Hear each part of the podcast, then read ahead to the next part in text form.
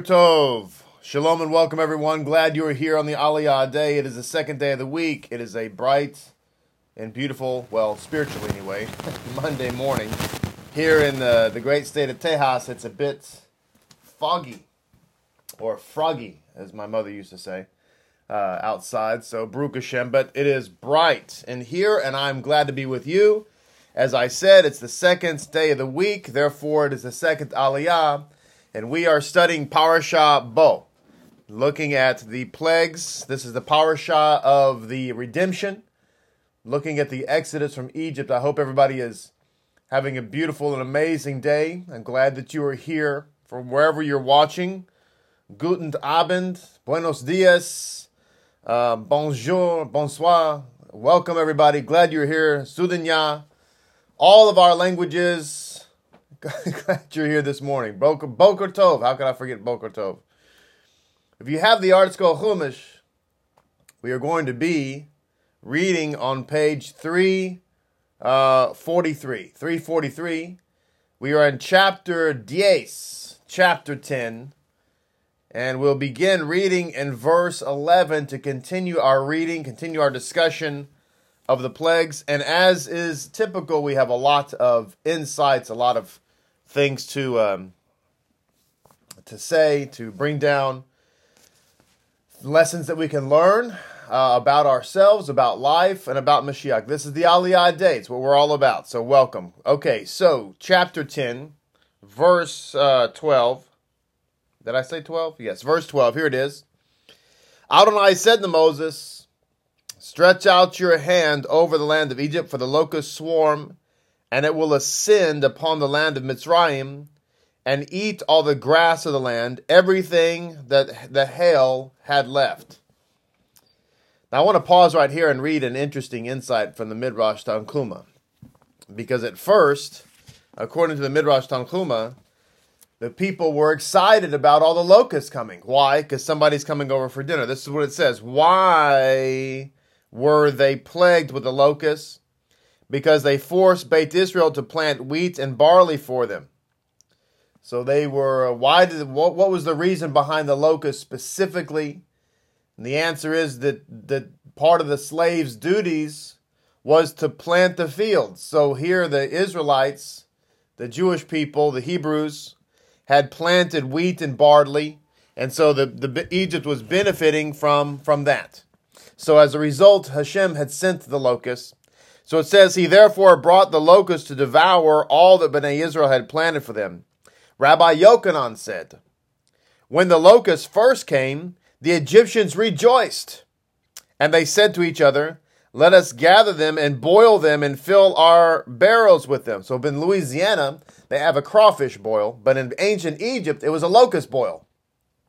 Everybody was going to get out their uh, banjos and they were going to sing uh, French songs in Egypt. It was multinational, and they were going to have a uh, locust boil with uh, all the all the uh, spices, spicy locusts. But so they were excited. They were like, "Look, we're have we don't have to go to the market. We, they're coming to us." So they were excited. Look, this is a good thing. So the Holy One, blessed be He, said, "Wicked ones, will you then rejoice with the plague I brought upon you?" Thereupon Adonai turned a very strong westerly wind that carried away the locusts, and not a single locust remained in all the uh, Egyptian borders. So it's saying that after the locusts destroyed everything, Hashem caused the wind to come and took all the locusts away. And it says here, even those that had been picked into their pots and barrels, they took wing and flew off. So even the ones that they had collected for the for the locust boil to have the big uh, shindig down there and the uh, French Quarter of, of Egypt, even those flew away. So it says the locust swarm ascended over the entire land of Egypt and it rested in the entire border of Egypt and very severely. Before it was, before it, there was never a locust swarm like it, and after it, there will ne- never be one to its equal. It covered the surface of the entire land, and the land was darkened. It ate all the grass of the land, and all the fruit of the trees, and the hail that the hail had left over. So, whatever the hail had left over, whatever the the hail had uh, had had uh, left remaining, the locust ate. No greenery remained on the tree or the grass of the field in the entire land of Mitzrayim. There was no grass. All of the Bermuda grass was gone. Verse 16 Pharaoh hastened to summon Moshe and Aaron and said, I have sinned to Adonai, your God, and to you. And now please forgive my sin just this time and entreat Adonai, your God, that he remove from me only this death so he wanted, uh, again, he's making the feign towards repentance and saying, you know, please remove this.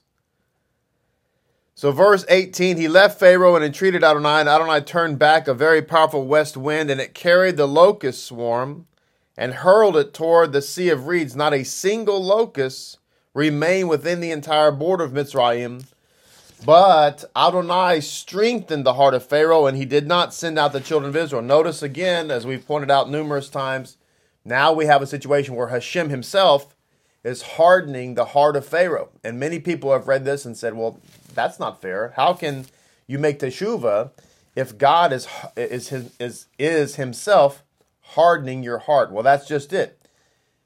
There were all of these plagues that Pharaoh himself had every opportunity to make teshuvah, and he continually chose not to. And so, after doing that so many times, God says, All right, if that's the way you want to play, then I'm going to, instead of allowing you and helping you even to make teshuvah, I'm going to now use your stubbornness and use your intentional blindness to further my plan. And that as I've said again and again and again, is is is something that we are just going to have to be aware of in our lives that we are not intentionally blind, that we don't harden our heart towards truth, um, because we we've been taught erroneously that you know oh God is ever He's compassionate He's just going to uh, uh, you know we can just say no to Him a, million times and and uh, everything's fine. Well. Um, it is true that he's compassionate. It is true that he's long suffering. It is true that we can make teshuvah any time in our life. That's all true. However, there is a point at which, and no one knows, only God knows, there's a point at which if you say no enough, then he'll let you say no and he'll allow you to live in darkness thinking you're living in light. And even the sages have said that he'll help you towards that because that's what you want to do. That's what's going on with Pharaoh here. Again, it's just something we have to be careful of in our own life that we don't become like Pharaoh. Verse 21, 21. Adonai said to Moses, Stretch forth your hand toward the heavens, and there shall be darkness upon the land of Mitzrayim, and the darkness will be tangible. Moshe stretched forth his hand towards the heavens, and there was thick darkness throughout the land of Mitzrayim for a three day period. So for three days there's darkness. No man could see his brother, nor could anyone rise from his place for a three day period, but, but for all the children of Israel there was light in their dwelling. So let's look at the insights now and see what we can glean from, from what we've just read. And let me take a quick peek here and see there was a couple of things I wanted to share that I think got left over even from um, from last week yes, here's a couple of just a couple of insights. This is a bit off talk, topic, but I wanted to share something that kind of goes hand in hand with what a comment I made during the Drash on Shabbat about uh, how the Mashiach is is a priest forever after the order of Melchizedek. What does that mean? What does it mean after the order of Melchizedek? It means that the, the Mashiach is someone who is both a king and a priest. Now, this is not a new phenomenon because we find, if we study out the literature, that Abraham himself was also a king and a priest. I talked about that on Shabbat. We also find that Moshe was considered a king and a priest. But even though Aaron was the high priest, but Moses himself was considered a king of the Jews, and he's also, according to all rabbinic literature, considered the very first and, and very highest priest. You could almost say that, that Moses was the great high priest. You could almost make that argument. It says that Moses put together the the uh, the tabernacle, for instance, himself.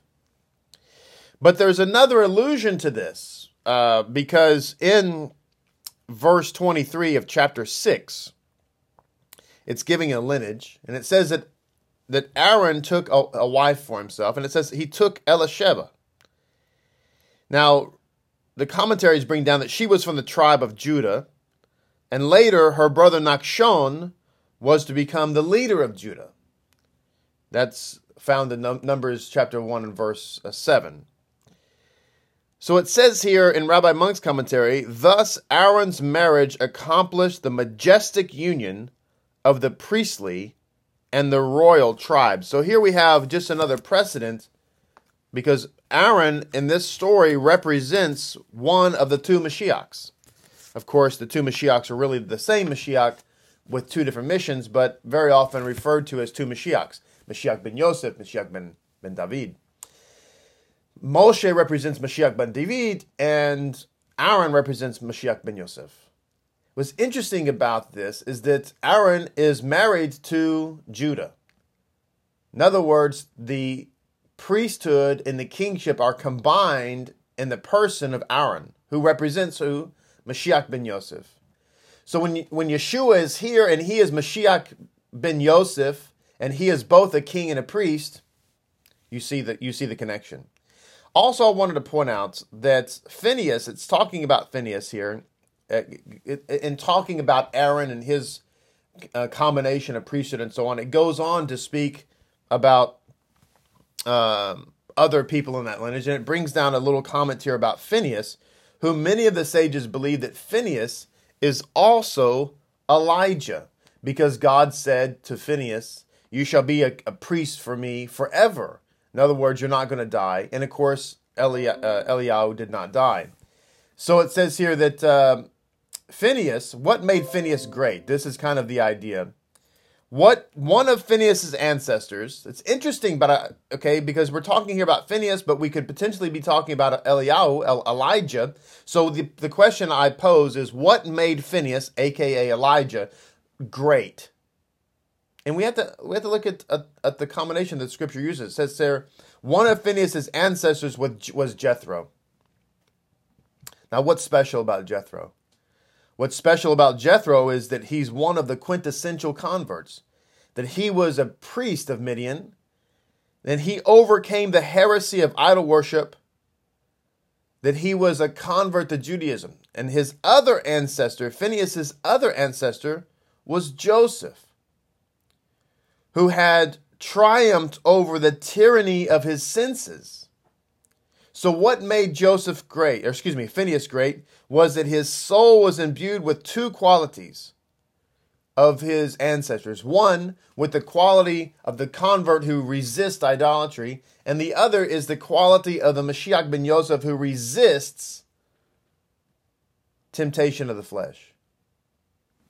Just an interesting insight I want to share with you because it is so instructive, uh, not just to us personally, but also as we're looking at um, as at Mashiach. Now, another insight that I wanted to share with you, also from last week,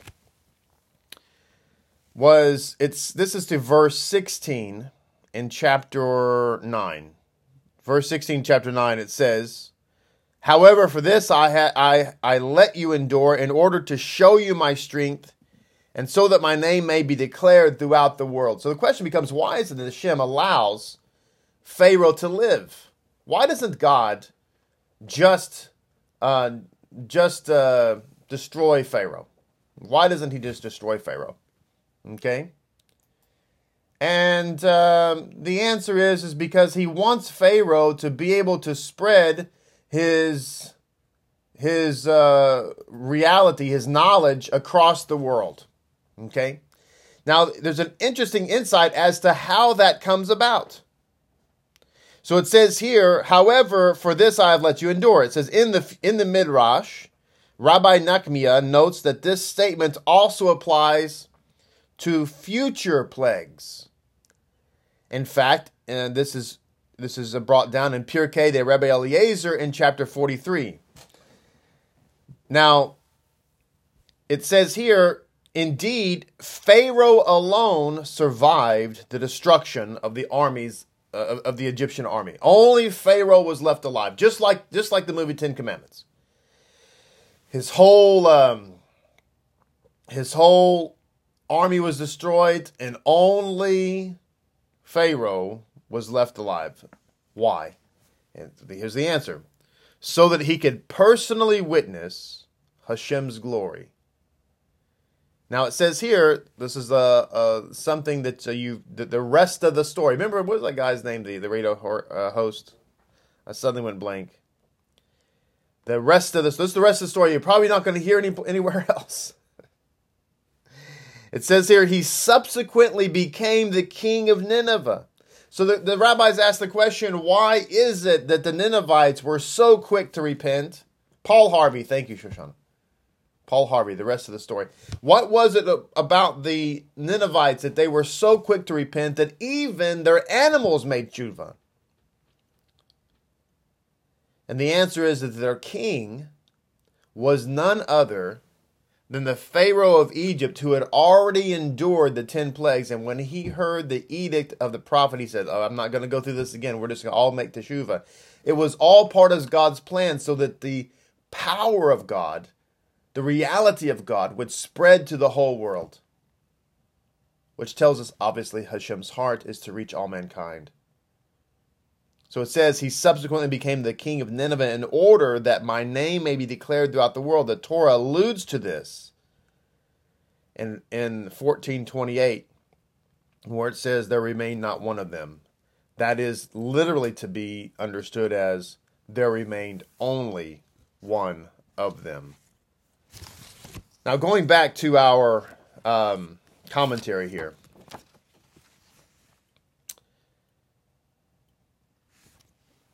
there's an insight again. It talks about the the miracles themselves. Let's just talk about the miracles. Why we need to have the miracles to begin with.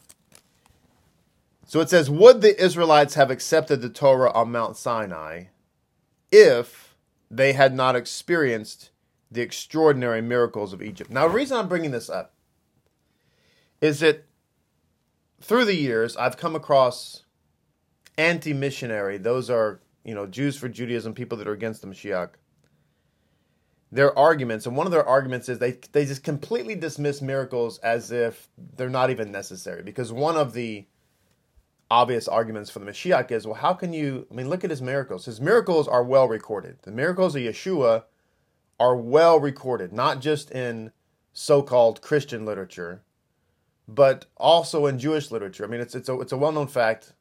How can you dispute? So so don't the miracles say something? And the uh, modern day uh, anti missionaries attitude is oh no, Jews don't follow miracles. We don't even care about it. It doesn't matter one iota. Uh, miracle, schmiracle. Uh, what the only thing that matters is you know the, the the the truth. Blah blah blah blah blah. Well, on the one hand, they're right because the Torah teaches us in Devarim chapter thirteen that if you even if you have somebody come along and they're raising the dead, and this is what people who believe in the Mashiach need to hear. You need to hear the words that are coming out of my mouth, and you need to understand it. If you have somebody come along and they're doing great miracles, raising the dead, open blind eyes, open deaf ears, uh, walking on water, all those kinds of things, doing great miracles, but that so called prophet or would be Messiah or whatever is leading you away from the way of God, aka Torah. In other words, they're doing great miracles and they're saying, See how I raised the dead? Yes, this is great. Okay, eat a ham sandwich. See how I opened blind eyes? It's fantastic. All right, instead of Passover, I want you to celebrate this other pagan holiday from the goddess Ishtar. See how I walked on water? Oh man, that's amazing. Fantastic. I need to make sure that you stop celebrating the Sabbath. That person is a liar and a heretic. They're a deceiver. So, in that sense, yes, the miracles wouldn't make a, a difference. The miracles aren't supposed to matter, obviously. Okay? But that's not what we're talking about. On the other hand, if you just dismiss miracles as if they make no difference whatsoever and who even cares, that's not at all Jewish. That's not at all a Jewish idea, and I'm about to prove it to you. So, as it says here, would the Israelites have accepted the Torah on Mount Sinai if, say if, if they had not experienced the extraordinary or the extraordinary, which, which is what the word extraordinary actually is, miracles of Egypt? Question mark. It is possible that they would not have, as is evidence from the very first words of the Ten Commandments, where God presents himself to the people as the one who brought them out of Egypt. In other words, as God is about to give us the Torah, he prefaces all of that by saying, You saw the miracles I did in Egypt. In other words, God himself says, My miracles were proof in the proverbial pudding. So it says, This confirms that the Exodus was the foundation. Now, what is the Exodus? The Exodus is miracles. You could say you could you could replace in this sentence the word Exodus with the word miracles. This confirms that the miracles were the foundation, or the Exodus was the foundation of their belief in Him. So the miracles are very important. In fact, they very much make the foundation, but it has to be coupled with the message. This is why so many people are led by the Spirit, big O giant air quotes, and the Spirit is leading them to break the Torah, break the law of God, break the Word of God, break the the uh, the law of Moses. They're being led by the Spirit, all right, but it's the spirit of Beelzebub. It's not the spirit of Mashiach. It's not the spirit of God. How can I say that with such confidence? Well, God is not double-minded. God is not. Uh, he's not confused. He's not schizophrenic. He doesn't um, say one thing and believe another. He's not the father of lies. He doesn't lie to us and then uh, lead us in the other direction. He's not a do as I say, uh, not as I, or do, do as I, whatever. Do as I say, not as I do kind of God. It says, These words call to mind the words ending that you may know through the plague in Egypt that I am Hashem. This remained the supreme goal of the divine acts in Egypt. What was the supreme goal? So that we would know God. Ultimately, the salvation of humanity would depend upon the realization of this purpose. So miracles do matter. Looking at this plague of darkness, actually, here's just another little insight. It says, It became morning. I just love this little thought. Morning is a time of truth. It brings mercy to the righteous and punishment to the wicked. Scripture provides us with many numerous examples of this. Just a little insight. His mercies are renewed every morning for those who believe. Now, the the uh, the plague of darkness. The Midrash Tanhuma writes about the plague of darkness that the darkness, uh, it says here, what does it mean? The darkness was tangible. Rabbi Avdimi Bar Hakam said the darkness was doubled and redoubled to the extent that if an Egyptian was standing, he was unable to sit. If he was sitting, he was unable to rise, and if he was lying down, he was unable unable to get up the darkness plague was horrible. It was horrific. You could, if you were standing up, you were like trapped. There's another insight. I think it was. Let me see. I believe. Yo creo que es en la palabra de Bar, Rabbeinu Bachya. Bar, let's see here. Yes, this is what I was looking for. It says the the palpable darkness was as if each individual Egyptian had been imprisoned all by himself in a black box, seeing the atmosphere of Egypt had been darkened.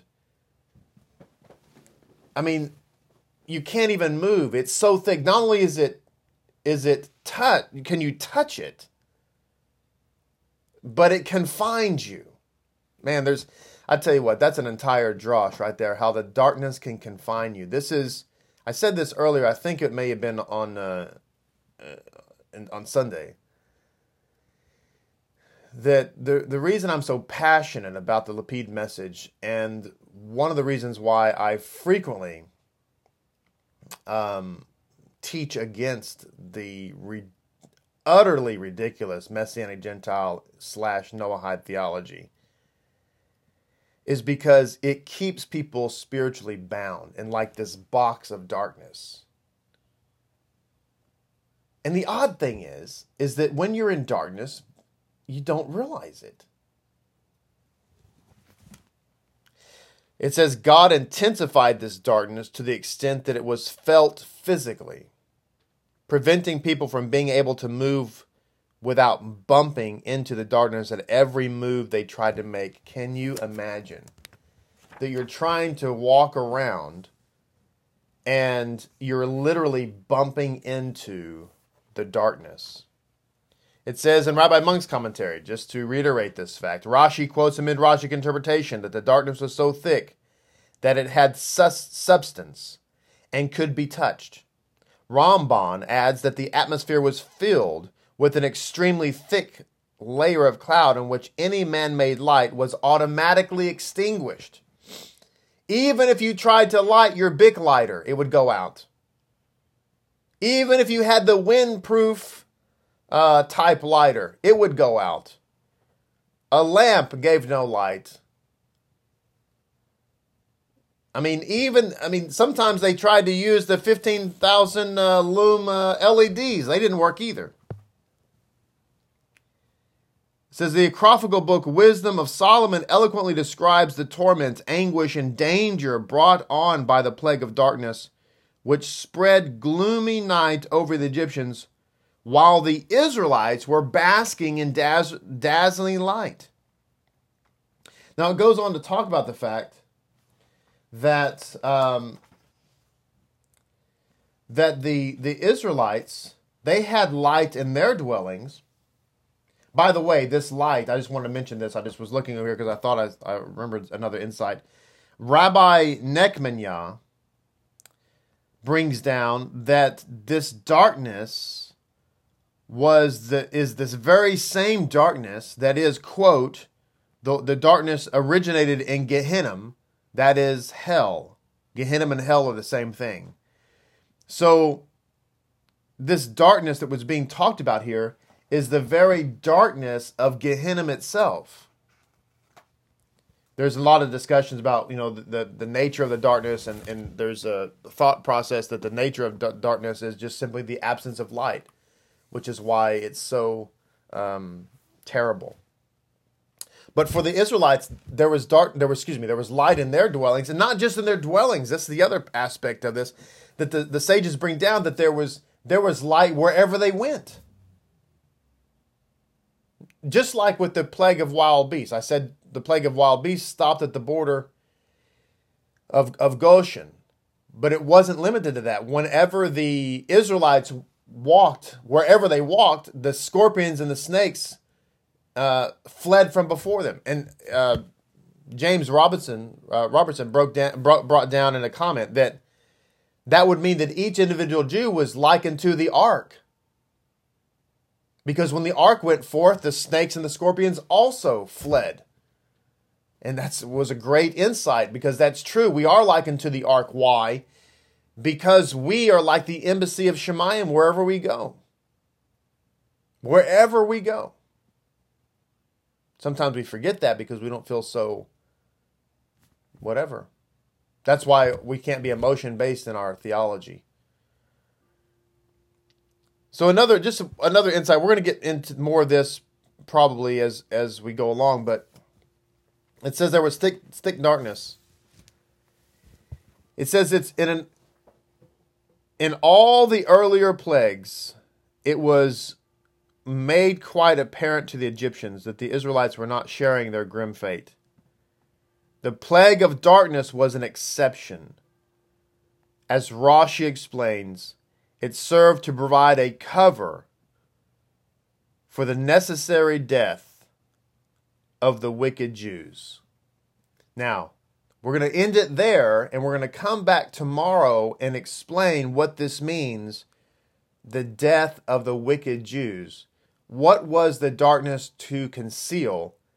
And what does this teach us about God's plan of salvation? That's going to be tomorrow. So join us then. Thank you so much for being with me this morning. I look forward to seeing everybody tomorrow. Until then, have a great, wonderful, and amazing and glorious day. May today be a day of good news and blessing for you and the merit of Messiah Yeshua. Be safe, be blessed, and we'll see you tomorrow morning for the third Aliyah.